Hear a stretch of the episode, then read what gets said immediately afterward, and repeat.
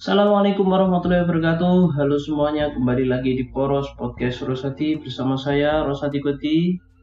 Ya sudah sekitar dua mingguan saya libur karena kemarin saya sempat sakit, terus juga habis jalan-jalan jauh. Jadi mungkin jalan-jalan jauhnya itu yang bikin saya sakit. Jadi kemarin saya fokus dulu buat istirahat biar cepat sembuh walaupun nggak cepet-cepet juga sembuhnya tapi ya yang penting saya bisa podcast lagi tanpa banyak gangguan Oke, pada episode kali ini saya pengen bahas tentang sebuah budaya baru di masyarakat Indonesia. Baru apa enggak ya? ya tapi yang jelas istilah-istilahnya ini lagi rame sekarang. Namanya itu FOMO. Jadi mungkin dari kalian udah pernah dengar istilah-istilah itu. Beberapa dari kalian mungkin udah pernah dengar jadi kali ini kita akan bahas betapa meresahkannya budaya baru ini di masyarakat. Jadi tanpa banyak basa-basi Mari kita mulai bahasanya.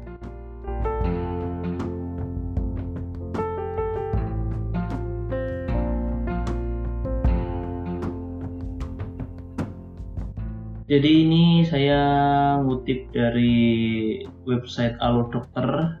Jadi kata mereka cara umum FOMO atau pedekan dari fear of missing out dapat diartikan sebagai ketakutan akan ketertinggalan.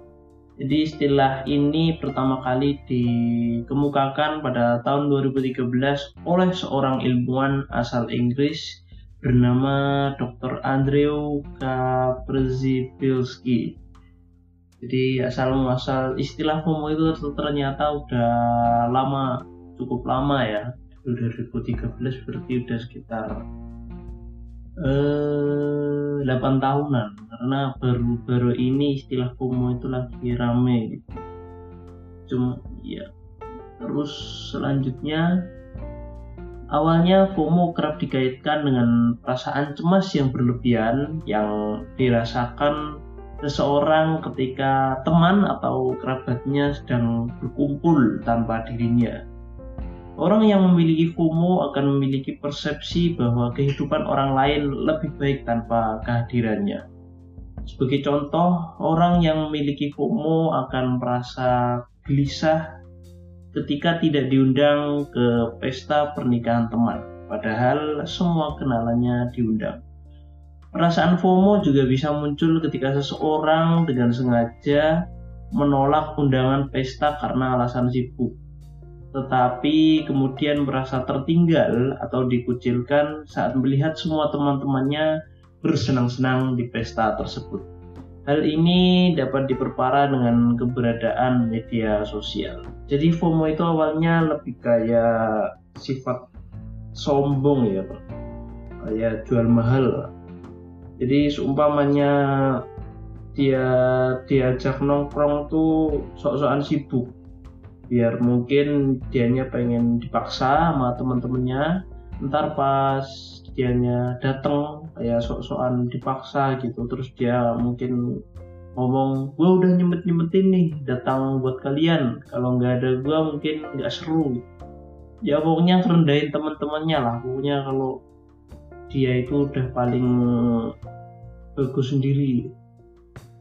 Padahal antara dia ada enggak itu mungkin sama aja. Dianya sendiri yang pengen diakui itu sama teman-temannya. Saya sendiri kalau jadi, jadi temannya kalau nemu orang yang kayak gitu ya penting tak cuekin. Tak biarin aja. Karena nurutin orang kayak dia itu nggak ada habisnya.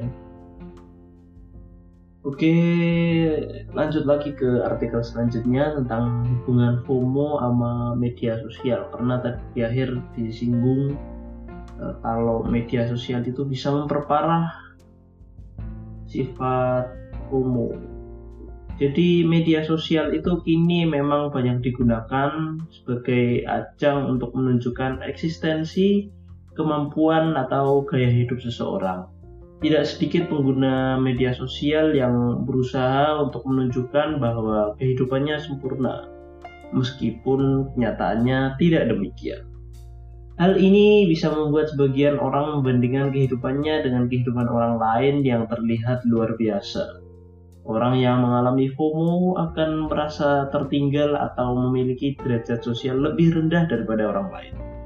Perasaan ini sering kali menimbulkan kecemasan yang berlebihan terhadap kehidupannya. Perilaku FOMO juga bisa membuat seseorang merasa tidak berdaya saat tidak memegang gadget dan sangat resah bila tidak terhubung dengan akun media sosialnya walaupun hanya sebentar. Jadi emang gitu sih zaman sekarang. Jadi media sosial itu emang sekarang bisa gantiin peran tongkrongan atau sekarang bahasa gaulnya circle gitu jadi sama satunya lagi itu kan jadi referensi buat mereka itu buat pamer. Karena setiap hal yang trending itu ya emang asal usulnya dari media sosial. Dan kekuatan tren di media sosial itu jauh lebih kuat daripada tren di tongkrongan. Cuma di circle itu. Kalau sebuah circle itu ya semuanya ada sebuah circle ya.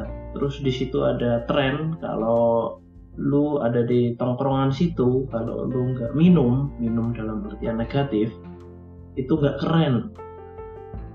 Kita itu cuma butuh keluar dari circle itu biar kita bisa terhindar dari tren kalau nggak minum nggak keren gitu. Itu kalau cuma di circle kehidupan nyata tapi beda. Sama kalau circle di media sosial. Kalau di media sosial itu circle-nya bisa lebih luas. Bisa nyampe jutaan orang cuma dalam satu lingkaran circle itu dalam satu tongkrongan. Jadi cara mengetahui seseorang ada di circle mana ya dari siapa aja yang dia follow atau dia ikutin.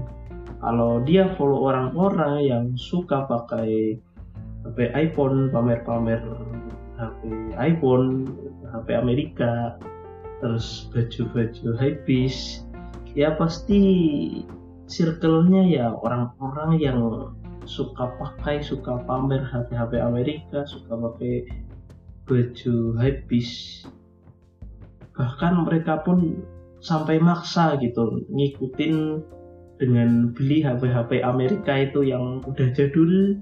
Padahal ada mungkin ada merek HP lain yang speknya lebih tinggi spesifikasinya spesifikasinya lebih tinggi lebih kekinian. Tapi karena mungkin mereknya bukan merek Amerika merek Cina atau merek lain gitu merek Jepang bukan merek-merek Amerika yang mereka nggak mau gitu. pokoknya yang penting bisa pamer oh HP gue HP Amerika nih walaupun jadul gak apa-apa yang penting HP Amerika karena HP Amerika itu katanya mereka sendiri katanya mereka sendiri itu lebih berkualitas walaupun umurnya lebih panjang padahal ya sama aja gitu. kalau ya udah tua ya namanya barang udah tua ya jelek terus mereka juga maksa ikut-ikutan pakai baju habis walaupun KW nggak apa-apa. Yang penting kelihatan merek habisnya. Padahal ya cuma gitu-gitu doang. Dan akhirnya cuma norak gitu kelihatan norak. Nggak jadi pamernya itu nggak nggak nggak gaul gitu. Aneh pokoknya. Dan itu pun nggak pengaruh sama pengakuan orang-orang di sekitar mereka. Orang-orang juga oh, nggak banyak juga orang yang urusin pamer-pamernya mereka gitu sekarang. Karena udah bosen ngeliatin pola-pola FOMO-FOMO gitu. Apa yang lagi tren dicoba ya tadi itu cuma salah satu contohnya ya kalau orang pakai HP Amerika atau Happy. Contoh lainnya juga banyak kalau cewek kalau seumpamanya di circle yang kulitnya putih mungkin yang kulit hitam jadi tersingkirkan jadi yang kulit hitam merasa harus kulit putih juga. Gitu. jadi mending kita itu sadar kalau media sosial itu nggak nyata. Ya maya gitu sesuai dengan uh, istilah nama lainnya media maya media maya dunia maya lah terus mending kalian itu nyoba puasa nggak main HP gitu. Coba aja. Puasa nggak main HP seminggu aja. Itu mungkin rasanya udah berat banget. Saya aja di hmm, di pesantren mungkin sebulan nggak pakai HP itu rasanya gimana gimana gitu.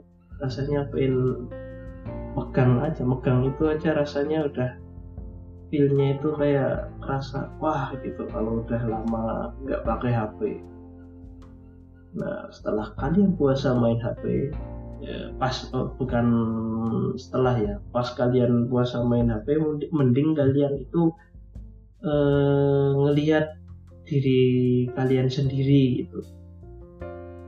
Apa skill-skill potensi-potensi yang ada di diri kalian yang belum kalian kembangi terus kalian kembangkan itu potensinya.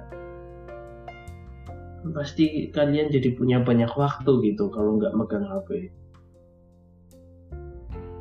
terus ntar kalau seumpamanya skill kalian udah bagus nah nanti bisa memanfaatkan media sosial buat ngembangin lagi skillnya. Seumpamanya kalau kita punya potensi pinter fotografi seumpamanya ya nanti seumpamanya di media sosial kita bisa pamerin karya foto kita terus ntar malah orang lebih mengakui gitu karena orang lebih mengakui karya sebenarnya. Sekarang ya memang sekarang belum begitu sih tapi ke depannya orang-orang itu lebih mengaku karya daripada pamer-pamer gitulah nggak nggak guna lah pokoknya. Jadi yang penting kita itu mengubah mindset lah. Mindset kita itu harus diubah pas main media sosial. Kalau kalian jadiin media sosial sebagai cuma tempat pamer kehidupan pamer kekayaan. Padahal kalian sendiri nggak kaya-kaya juga. Ya itu cuma bikin kalian itu makin kere karena kalian selalu mengejar eh, mengejar tinggal standar kekayaan gitu. Dan hasilnya juga nggak begitu nggak begitu berdampak kalian gitu karena kalau gue kalau gue lihat ya seumpamanya ngikutin tren viewnya juga segitu-segitu doang gitu. Dan bakalan kalian itu nggak konsisten karena tren itu emang dasarnya nggak konsisten pindah-pindah. Jadi lebih baik kita itu menjadiin media sosial itu sebagai tempat buat mengasah skill kalian tadi itu. Jadi skill kita lebih bagus terus kita juga semakin diakui sama orang lain skill kita karena mungkin skill kita tidak dimiliki sama orang lain gitu. Jadi ya karena saya yakin setiap orang itu pasti punya potensinya masing-masing punya keahliannya masing-masing. Cuma kadang orang itu nggak mau mengasah skill mereka itu jadi itu saja dari saya kurang lebihnya mohon maaf Sampai bertemu di episode selanjutnya dan Assalamualaikum warahmatullahi wabarakatuh.